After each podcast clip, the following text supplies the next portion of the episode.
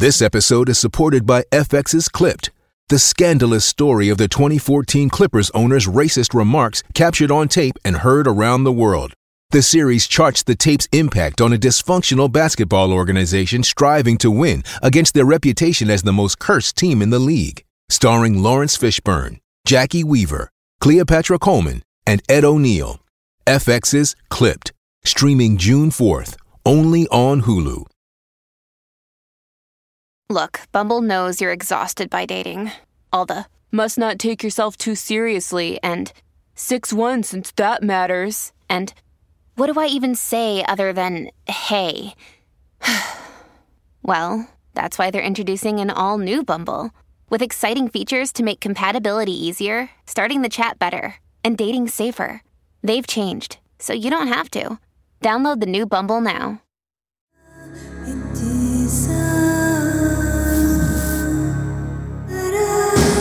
This is True Crime Psychology and Personality, where we discuss the pathology behind some of the most horrific crimes and those who committed them from a scientifically informed perspective. I'm Dr. Todd Grande. I have a PhD in counselor education and supervision, and I'm a licensed professional counselor of mental health. Dr. Todd Grande, that's my YouTube channel. Today's question is Can I analyze the case of Richard Taylor? First, I'll look at the background of this case.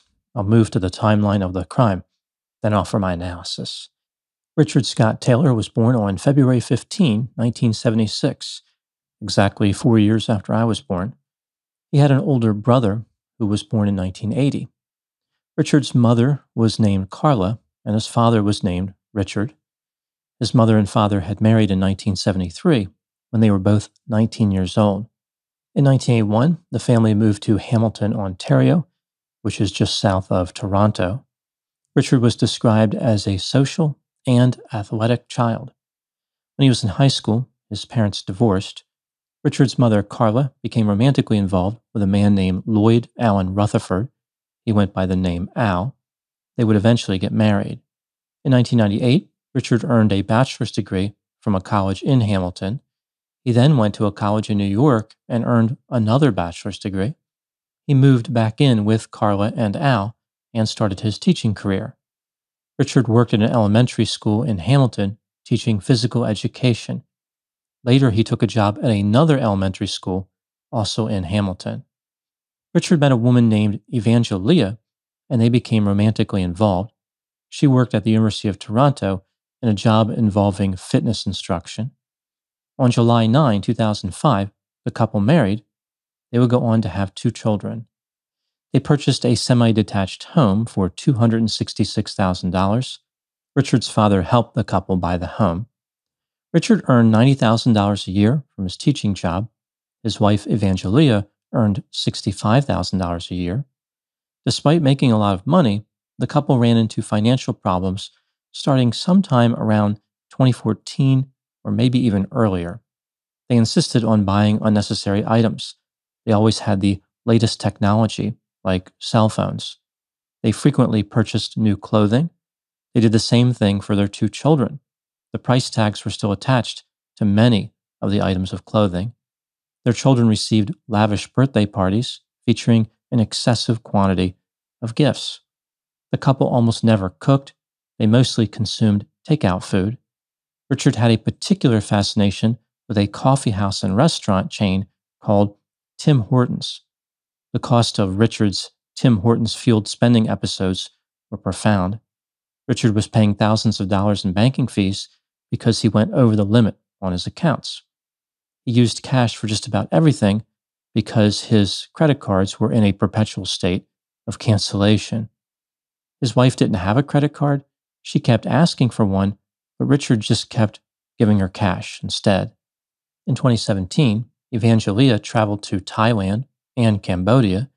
Richard gave her thousands of dollars in cash for those trips. The couple planned on taking a trip to Greece on July 11, 2018.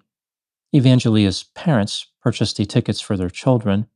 Her sister paid for the couple's tickets, but she expected to be reimbursed. Even with the tickets covered, at least for a while, Richard could not afford the trip to Greece because there were other expenses. Richard told his wife that he had thousands of dollars saved for the trip, but in reality, the couple's financial situation was dire. Richard was at least $235,000 in debt.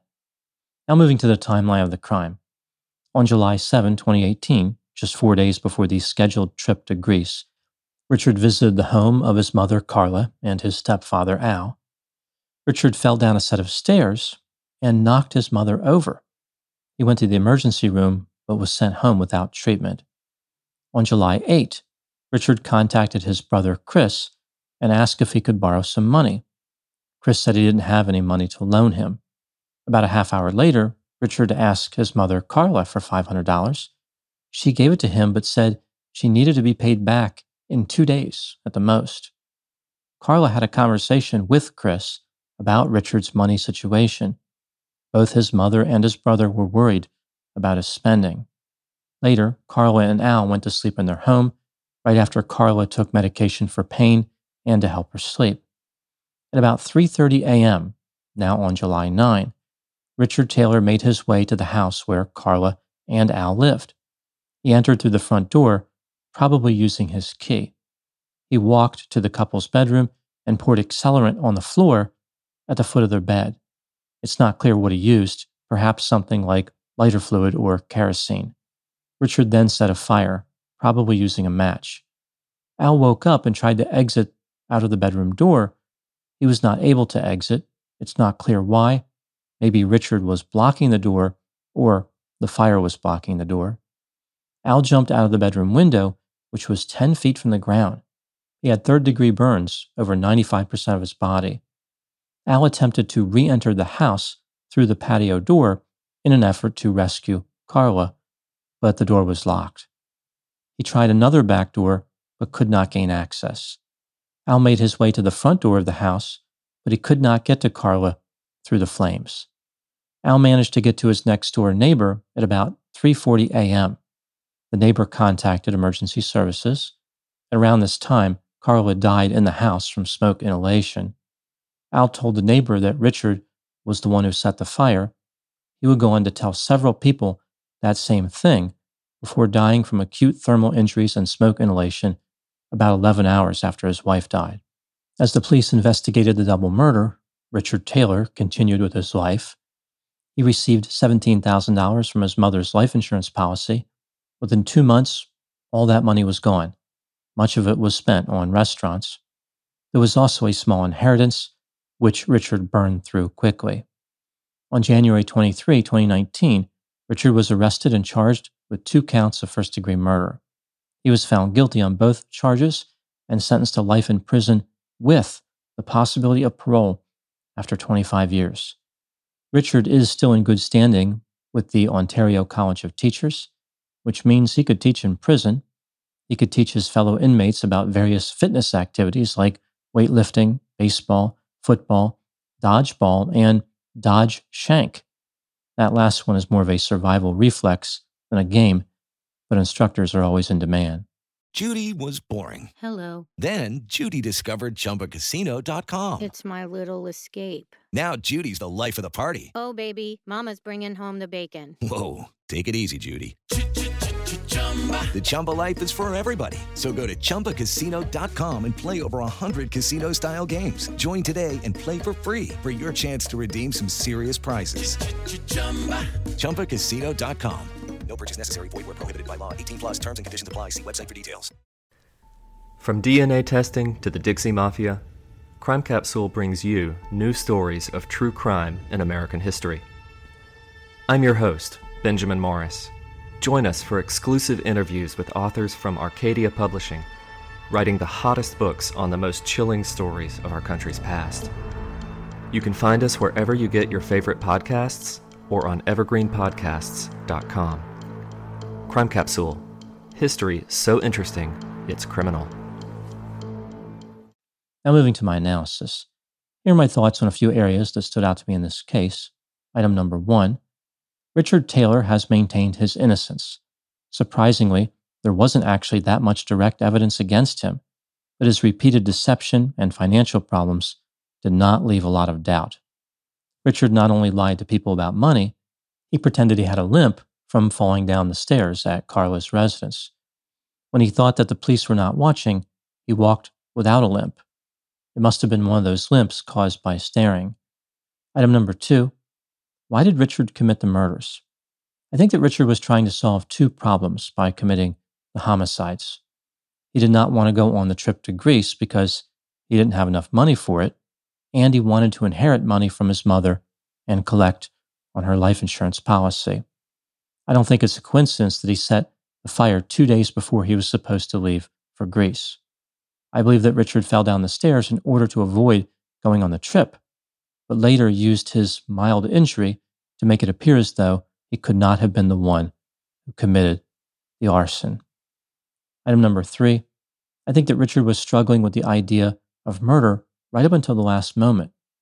A video surveillance camera captured a figure, who was almost certainly Richard, walking back and forth in front of his mother's neighbor. He was lighting matches and throwing them in the grass. Item number four Richard managed to keep his financial problems a secret from his wife. He didn't care about paying bills, and he just kept spending money no matter what, but he did care about what his wife thought about him. Richard cut out numbers from bank statements and taped them onto other bank statements to convince his wife that they had money. She did not pay any of the bills and thought that they had over $100,000 in savings. It appears as though Richard's wife ignored a number of pretty obvious warning signs. A few examples. Right before Richard and Evangelia were married, she had to pay for her own engagement ring. On one occasion, Evangelia was contacted about $23,000 in charges on a credit card that she did not know that she had. Richard told her it was a scam. Richard couldn't afford internet service in the house. Everything was connected to his cell phone. When he left the house, there was no internet. His wife thought this was just bad service. Probably the most glaring warning sign was the family spending $2,000 more every month than they made. It does not matter if Richard was lying or modifying bank statements. The math simply didn't work. His wife should have known that uncontrolled spending leads to disaster. Evangelia would later say that she was not a very number savvy person. This has to be the understatement of the century. Richard's wife makes Joe Biden look like a math professor. Joe Biden once claimed that there were 54 states in the US. To be fair, he may have been counting his own state of confusion four times. Item number five Richard was not very popular with his own coworkers at school for a few reasons. He pretended he had cancer to get time off from his teaching job. His sarcasm was interpreted as mean spirited by his coworkers. He enjoyed making fun of these students' parents. One time on a class trip to Montreal, a student from another school tried to jump from one balcony to another at the hotel. In response, Richard laughed and said, They're not our kids. Richard's coworkers also thought that he had stolen money. For example, they believed that he removed $1,800 from a filing cabinet. The money had been collected for a school trip. On one occasion, he was accused of removing $50 gift cards that were given to custodians and replacing them with $20 Tim Hortons gift cards. It's not clear if they were upset about the missing $30 or the idea that Richard was promoting Tim Hortons. Item number six how would I conceptualize the case of Richard Taylor? This is just a theory, my opinion. Richard believed that he was entitled to spend money without consequences. It's almost like he had no concept of money or how to manage his money and had no respect for other people's money. His wife did not have a good understanding of math, which meant that Richard was free to keep spending. For a while, his poor financial skills appeared to be his only significant flaw. He was well liked by his wife, children and his students. He did not use drugs. He did not gamble. He was nonviolent. He did not have affairs. Other than allegedly stealing at work and being overly sarcastic, Richard functioned fairly well in society. Eventually, however, Richard backed himself into a corner with his financial situation and decided that being caught was unacceptable. He was willing to do anything to avoid this, even murdering his own mother and his stepfather. He wasn't normally this callous. As I mentioned, he wasn't violent in the past, but his lack of empathy combined with stress opened up a new door of options, including homicide. Richard assumed that he could get away with the murders just like he had escaped responsibility for his financial dealings. He devalued the lives of his victims. Therefore, he thought that everyone would devalue their lives as well. Richard did not think there would be any meaningful investigation. The case would just go cold and he would go on with his life. Now, moving to my final thoughts. Sometimes people who commit relatively small offenses are not dangerous, but they can become dangerous when there is a threat of being discovered. Richard did not have a background consistent with being a killer, but he did appear to have vulnerable narcissism. To the outside world, his homicidal behavior did not fit, but inside of Richard's mind, the flames of insecurity, shame, and desperation had been burning for some time.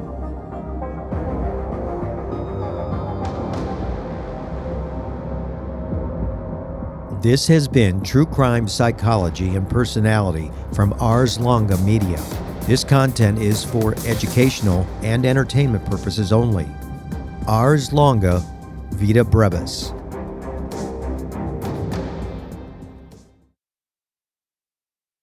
Hello, it is Ryan, and I was on a flight the other day playing one of my favorite social spin slot games on chumbacasino.com. I looked over the person sitting next to me, and you know what they were doing? They were also playing Chumba Casino. Coincidence? I think not. Everybody's loving having fun with it. Chumba Casino is home to hundreds of casino style games that you can play for free anytime, anywhere, even at 30,000 feet. So sign up now at chumbacasino.com to claim your free welcome bonus. That's chumbacasino.com and live the Chumba life. No purchase necessary.